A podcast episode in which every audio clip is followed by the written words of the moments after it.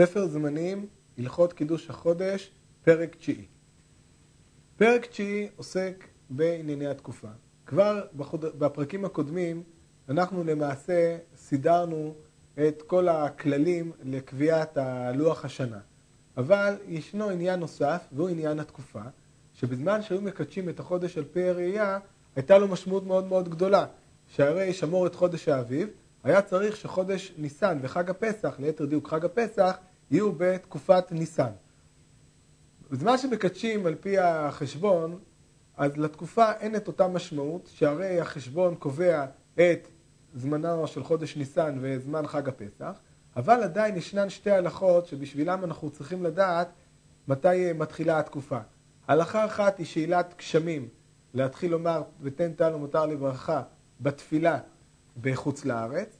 הזמן שתחילת שאלת גשמים בחוץ לארץ הוא שישים יום אחרי תחילת תקופת תשרי, ולכן צריך לדעת מתי מתחילה תקופת תשרי.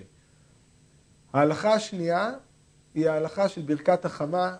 ברכת החמה היא ברכה מיוחדת שמברכים אותה אחת ל-עשרים ושמונה שנה, כאשר השמש חוזרת להיות בשמיים באותו מקום שבו הייתה בבריאת העולם.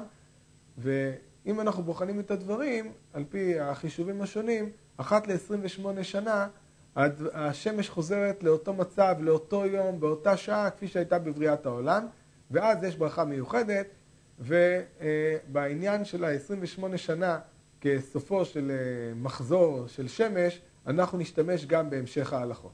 לכן אנחנו חשוב לנו לדעת מהי התקופה. את השנה מחלקים לארבע תקופות. תקופת ניסן, תקופת תמוז, תקופת תשרי ותקופת טבת. מהן התקופות? התקופות למעשה הן מגדירות את עונות השנה, והתקופות גם קשורות לדברים שאנחנו רואים אותם הן בארץ והן בגרמי השמיים. לשם כך נקדים ונסביר את עניין המזלות, גלגל המזלות, כפי שתפסו אותו הקדמונים. הקדמונים צפו בגרמי השמיים והם זיהו את, הגר... את הכוכבים השונים, ואפילו נתנו שמות לקבוצות כוכבים שונות. יש כוכבים שאנחנו רואים אותם שהם נעים. למעשה כל הכוכבים אנחנו רואים את התנועה שלהם. אנחנו רואים את התנועה שלהם כל לילה ולילה ממזרח למערב. הדבר הזה קשור, לפי איך שאנחנו יודעים היום, לעובדה שכדור הארץ מסתובב. הכוכבים עומדים במקומם, אבל כדור הארץ מסתובב, לכן נראה לנו כאילו הכוכבים מסתובבים. מנקודת מבט הקדמונים, כדור הארץ עמד במרכז, והם חשבו שהכוכבים שמסודרים כמעין כדור בשמיים, הם הולכים ונעים בתוך מעגל, בתוך מעגל, מעגל שלם, מעגל קבוע, שבו נעים הכוכבים. זוהי תנועה אחת. היא תנועת הכוכבים.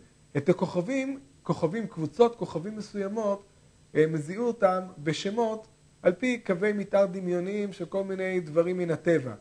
סרטן, דלים, אוזניים. הדמיון הוא לא כל כך גדול, אבל הדמיון היה כנראה פורה יותר, וככה הגדירו את קבוצות הכוכבים. ואת הקבוצות הללו הם ידעו לחלק בשמיים במרחקים של כ-שלושים מעלות מקבוצה לקבוצה. משמעות הדברים שבכל העיגול כולו, שהיקפו של העיגול הוא שלוש מאות ושישים מעלות, יש שתים עשרה קבוצות של כוכבים שהן, שהקבוצות הללו נקרא, נקראות המזלות. מי שמעוניין יכול לראות בהקדמה לפרק ד' במהדורת הרמב"ם היומי, יש ציור של המזלות השונים ואת הסדר שלהם ואת המרחקים שלהם. מהי התקופה? מלבד התנועה של גרמי השמיים, התנועה הקבועה שחשבו אותה הקדמונים, שכל יממה גרמי השמיים מקיפים את כדור הארץ בעיגול שלם וקבוע מאז ומעולם, ישנות, ישנן שתי תנועות נוספות. תנועת הירח שכרגע נניח אותה, והתנועה של השמש. האמת היא, יש תנועת גם של כוכבי הלכת, נניח את אלו, עוד נדבר עליהם בהמשך הפרקים. תנועת השמש. מהי תנועת השמש? השמש מלבד היותה מקיפה את כדור הארץ פעם ביממה, על פי נקודת מבטם, על פי נקודת מבטם שכדור הארץ במרכז. מעבר לזה, לשמש יש גם תנועה נוספת שהיא נעה בתוך גלגל המזלות. השמש נעה בתוך גלגל המזלות, כך שמדי חודש בחודש היא נעה כ-שלושים מעלות, סדר גודל של כמעלה ביום. משמעות הדברים, שאחרי שהשמש תשקע, אנחנו נראה, כשנתחיל לראות את הכוכבים, נראה את המזל שהשמש עברה אותו. המזל שהשמש נכנסה אליו, לא נוכל לראות אותו, כי הוא למעשה מבחינתנו מעבר לאופק. בצורה כזו הגדירו את תנועת השמש, ועל פי זה גם הגדירו את התקופות השונות. התקופות השונות נקבעות על פי תנועתה של השמש בתוך המזלות, מהרגע שהיא נכנסת לראש מזל תלה, זוהי תחילת תקופת ניסן. לדבר הזה יש ביטוי נוסף, הדבר הזה הוא בא לידי ביטוי גם באורך היום. אורך היום הוא דבר שהוא נקבע על פי מיקומה של, מיקומו של כדור הארץ ביחס לשמש, או נדבר בהמשך את הסיבה המדויקת. בכל מקרה, הם זיהו את הדברים עם תנועת השמש בתוך המזלות. הם לא זיהו, זה לא זיהו סתמי, מנקודת מבטנו אכן כך הם הדברים. והתקופה, התקופות תלויות בזה. לדוגמה, תקופת ניסן מתחילה בזמן שבו היום והלילה הם שווים. היום והלילה שווים, כל עוד היום מתארך והלילה מתקצר, זוהי תקופת ניסן. תקופת ניסן נמשכת עד לתחילת תקופת תמוז. תחילת תקופת תמוז היא ביום שבו היום הוא הארוך ביותר והלילה הוא הקצר ביותר. משם ואילך מתחילה תקופת תמוז, שמתאפיינת בזה שלאט לאט הלילה מתארך והיום מתקצר, עד שהיא מגיעה שוב ליום שבו הש... היום והלילה הם שווים. אז מתחילה תקופת תשרי. תחילת תקופת תשרי מתחילה, לאט לאט היום הולך ומתקצר והלילה מתארך, עד שאנחנו מגיעים ליום שבו הלילה הוא הארוך ביותר והיום הוא הקצר ביותר. משם מתחילה תקופת טבת. ותקופת טבת ממשיכה לאט לאט, היום מתארך והלילה מתקצר, עד שמגיעים שוב ליום, ליום השוויון, שהוא תחילת חודש אה, ניסן. זוהי התקופה. הקדמונים תיארו את הדברים על פי תנועת השמש בתוך המזלות. איך יודעים איפה נמצאת השמש? אחרי שקיעת החמה שמתחילים להופיע כוכבים, רואים מעל האופק במערב איזה קבוצת כוכבים נמצאת, ויודעים שהשמש התחילה נמצאת בקבוצה שאחריה במעגל. זו הייתה הדרך של קביעת, ה... קביעת המיקומה של השמש בתוך המזלות. בהמשך שנדבר על מיקומה האמיתי של השמש, הדברים עוד ידברו ונשתמש בעקרונות הללו. נתחיל בביאור הלכות הפרק. הלכה א'. שנת החמה, יש מחכמי ישראל שהוא אומר שהיא שלוש מאות וחמישה ושישים יום הוא רביע יום שהוא שש שעות, ויש מהם שהוא אומר שהוא פחות מרביע היום. וכן חכמי יוון ופרס יש ביניהם מחלוקת בדבר זה. המחלוקת היא מחלוקת בין שמואל לבין רב עדה. יש בגמרא מושג שנקרא תקופת שמואל ותקופת רב עדה, והדבר תלוי באורך של השנה. למעשה תקופת רב עדה היא תקופה יותר מדויקת מאשר תקופת שמואל. אמנם למעשה מבחינת החישובים אנחנו משתמשים בתקופה של שמואל יותר נוח, כפי שנראה בהמשך את תקופת רב עדה, נראה שהיא טיפה יותר מורכבת. תקופת שמואל היא יותר נוחה לחישוב, בגלל שמדובר על מספר שלם של רביע יום, של שש שעות. תקופת רב עדה היא קצת פחות מזה ואנחנו נכנסים לחישובים של שברים שונים. לכן למעשה כדי לקבוע את התקופה על פי החשבון לעניינים ההלכתיים הללו, כיוון שזה לא משמעותי מבחינת אה, הראייה עצמה של אה, שמות חודש האביב ולא מקדשים על פי ראייה, לכן הסתמכו על תקופת אה, שמואל, והפרק הזה מבוסס על תקופת שמואל. הלכה ב'. מי שהוא אומר שהיא ורביע היום, יישאר מכל מחזות של, של תשע עשרה שנה, שעה אחת ו-ארבע מאות וחמש ושמונים חלקים כמו שאמרנו. ויהיה בין תקופה לתקופה, אחד ותשעים יום ושבע שעות וחצי שעה. ומשתדע תקופה אחת באיזה יום ואיזו שעה, תתחיל למנות ממנה לתקופה השנייה שאחריה ומן השנייה לשלישית עד סוף העולם. אם אנחנו מחלקים את אורך השנה על פי שיטת שמואל לארבע, מקבלים את המספר הזה תשעים ואחד ימים, שבע שעות ו-חמש מאות וארבעים חלקים, שזה למעשה חצי שעה, כי הרי השעה היא אלף ושמונים חלקים. הלכה ג'. תקופת ניסן היא השעה והחלק שתיכנס בו השמש לתחילת מזל תלה. ותקופת תמוז, היות השמש בראש מזל סרטן. ותקופת תשרי, היות השמש בראש מזל מאזניים. ותקופת טבת, היות השמש בראש מזל גדי. ותקופת ניסן הייתה בשנה הראשונה של היצירה, לשבי חשבון זה, קודם מולד ניסן בשבעה ימים ותשע שעות ושש מאות ושניים וארבעים חלקים, סימנה זין תת תף רש מם בית. אם כן, הרמב"ם מגדיר לנו פה את התקופות, כפי שהסברנו במבוא לפרק הזה. אני שוב מציע לראות את הדברים ברמב"ם היומי, בהקדמה לפרק, יש שם הסרטוט של הכוכבים. מוסיף לנו הרמב"ם בסוף ההלכה את הנקודה שהיא נקודת העוגן שלנו, הנקודה שממנה אנחנו מתחילים לספור את כל התקופות. הנקודה הזו היא תקופת ניסן של שנה ראשונה של היצירה, כפי שראינו ביחס למולד שמגדירים אותו לשנה הראשונה של היצירה. גם את תקופת ניסן אנחנו מגדירים לשנה הראשונה של היצירה, והתקופה הייתה קודם מולד ניסן, שבעה ימים ותשע שעות ו-שש מאות ושתיים וארבעים חלקים, הסימן הזה. אני מזכיר שאנחנו אמרנו שבכל מחזור ומחזור נותרת, נוצרת לנו יתרה, כך שלאט לאט בכל מחזור ומחזור הזמן שמהתקופה עד המולד הולך ומתקצר, ואחרי כמה מאות שנים הזמן הזה גם יעבור, יצא שתחילת התקופה היא אחרי המולד ולא לפני המולד, כפי שידגים לנו הרמב"ם גם בהלכות הבאות. הלכה ד' דרך חשבון התקופה כך הוא: תדע תחילה כמה מחזורים שלמים משנת היצירה עד מחזור שתרצה, וכך לכל מחזור מהם שעה אחת ותף פי חלקים. זה היתרה שדיברנו עליה שיש מהמחזור לשנות החמה השלמות. אז יוצא לנו ששעה אחת ותף פי חלקים, וכ... וצריך להכפיל אותם במספר המחזורים שהיו מאז בריאת העולם. קבץ כל החלקים שעות, כל השעות ימים, ותגרע מן הכל שבעה ימים ותשע שעות ושש מאות ושניים וארבעים חלקים, שזה הזמן שהיה קודם מולד ניסן, והשאר תוסיף אותו על מולד ניסן של שנה ראשונה מן המחזור, יצא לך באיזו שעה ובכמה בחודש תהיה תקופת ניסן של אותה השנה הראשונה באותו מחזור, וממנה תתחיל למנות אחד ותשעים יום ושבע שעות ומחצה לכל תקופה ותקופה. כיוון שאנחנו יודעים את יתרת המחזור שיש בכל מחזור ומחזור, ואת מספר המחזורים, אנחנו למעשה יכולים, ויודעים את הנקודה שממנה אנחנו מתחילים, אנחנו יכולים בקלות לחשב באיזה יום בחודש, באיזה תאריך בחודש, יצא תחילת התקופה של אותה השנה, תקופת ניסן של אותה השנה, וממנה על פי הוספה של תשעים ואחד יום, שבע שעות ומחצה, נוכל להגיע לראשיתה של כל תקופה ותקופה, נוכל לדעת מתי תקופת תשרי ולדעת מתי שואלים את הגשמים, ובדרך זו ממשיכים והולכים.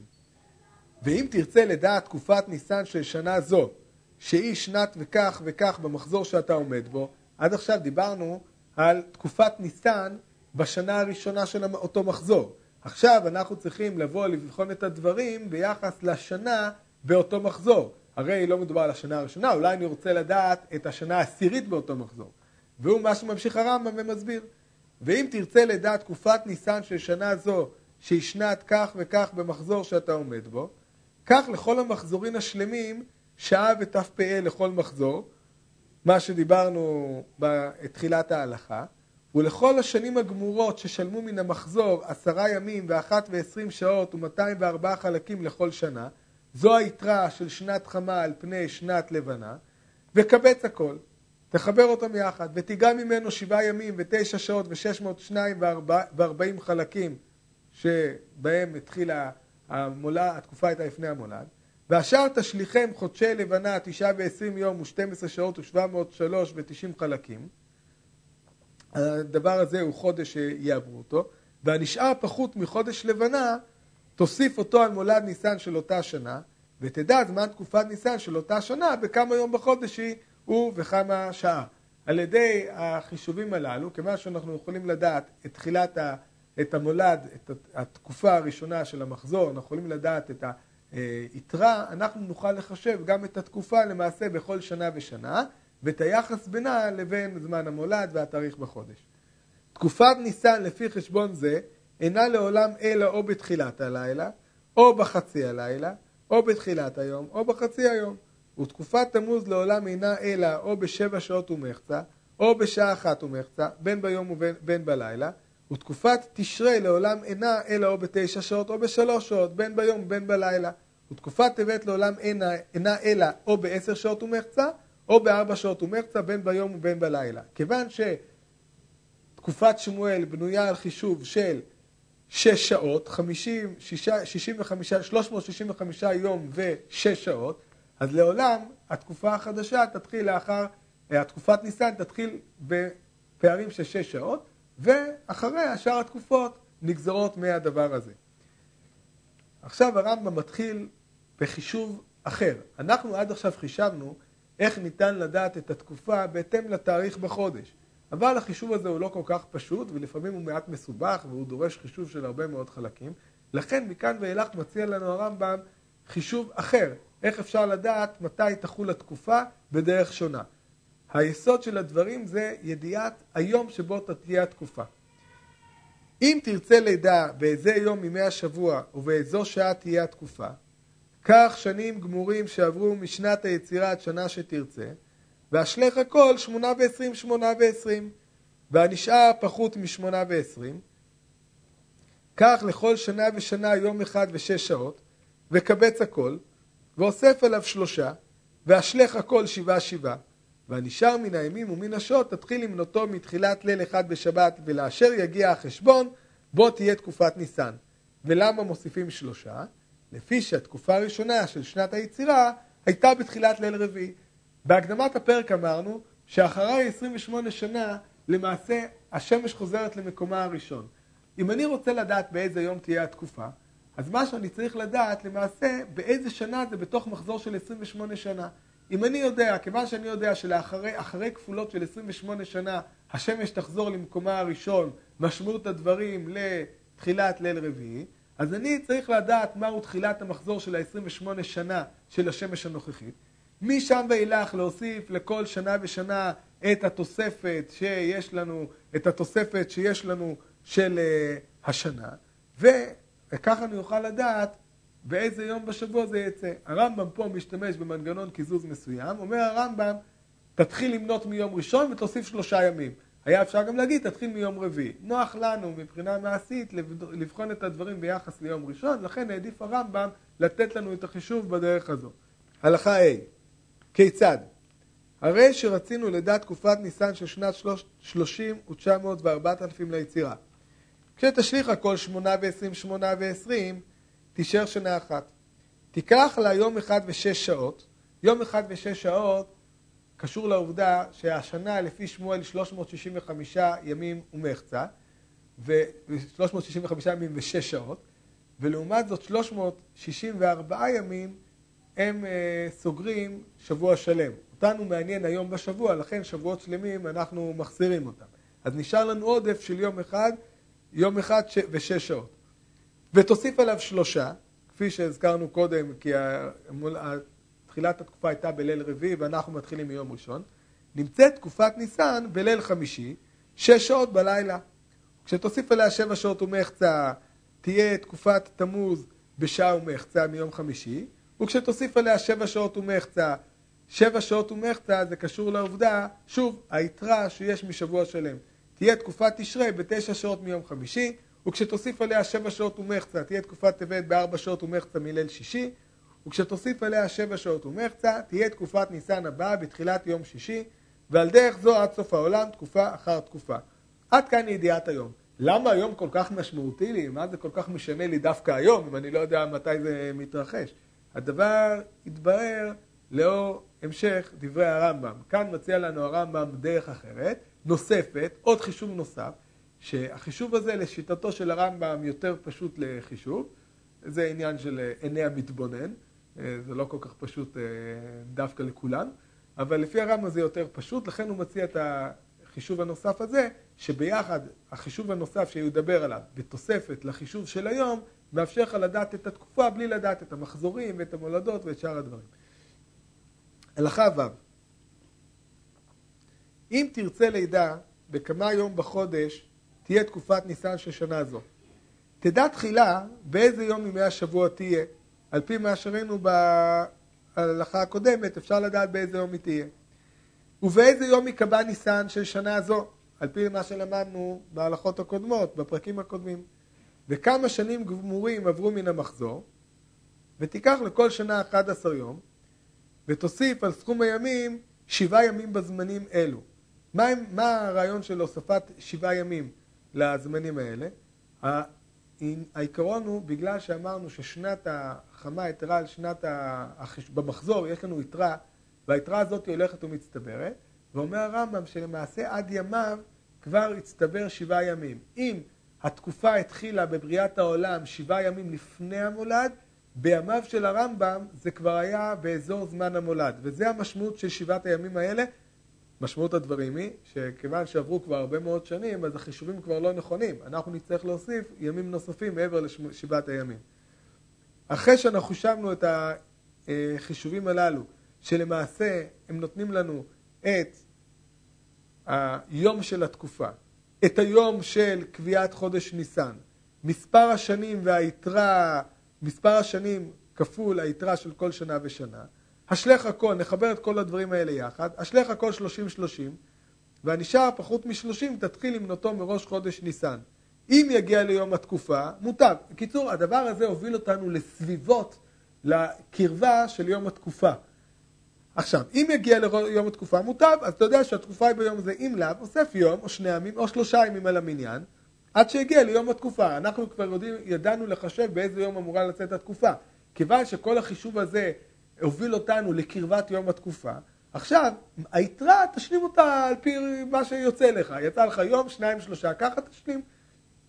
הייתה התקופה, לדוגמה, יצא לך שעל פי החישוב הזה שהתקופה צריכה להיות ביום שני, אבל אתה יודע שהיא אמורה להיות ביום חמישי, אז תוסיף שלושה ימים, ותדע שהתקופה היא ביום חמישי, והיא בתאריך של יום חמישי. ואם תהיה השנה מעוברת, תתחיל למנות מראש חודש אדר שני. וליום שהגיע חשבון, באותו היום מן החודש, תהיה התקופה. וכך אפשר לדעת את התקופה בחישוב נוסף. החישוב הזה, כאמור, הוא תלוי בשנה שבה מסתכלים על הדברים.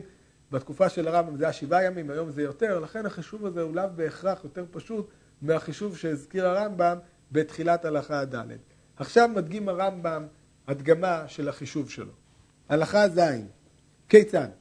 הרי שרצינו לדע בכמה בחודש תהיה תקופת ניסן של שנת שלושים ותשע מאות, הכוונה היא ל-ארבעת אלפים תשע מאות ושלושים, זה שנת אלף מאה שבעים, שהיא שנה תשיעית ממחזור רי סמך, מצינו ראש חודש ניסן נקבע בה בחמישי, ותקופת ניסן בחמישי. ולפי שהייתה שנה זאת תשיעית למחזור, יהיו השנים הגמורות שמונה, כשתיקח לכל שנה מהן אחד עשר יום, יהיו כל הימים שמונה או שמונים.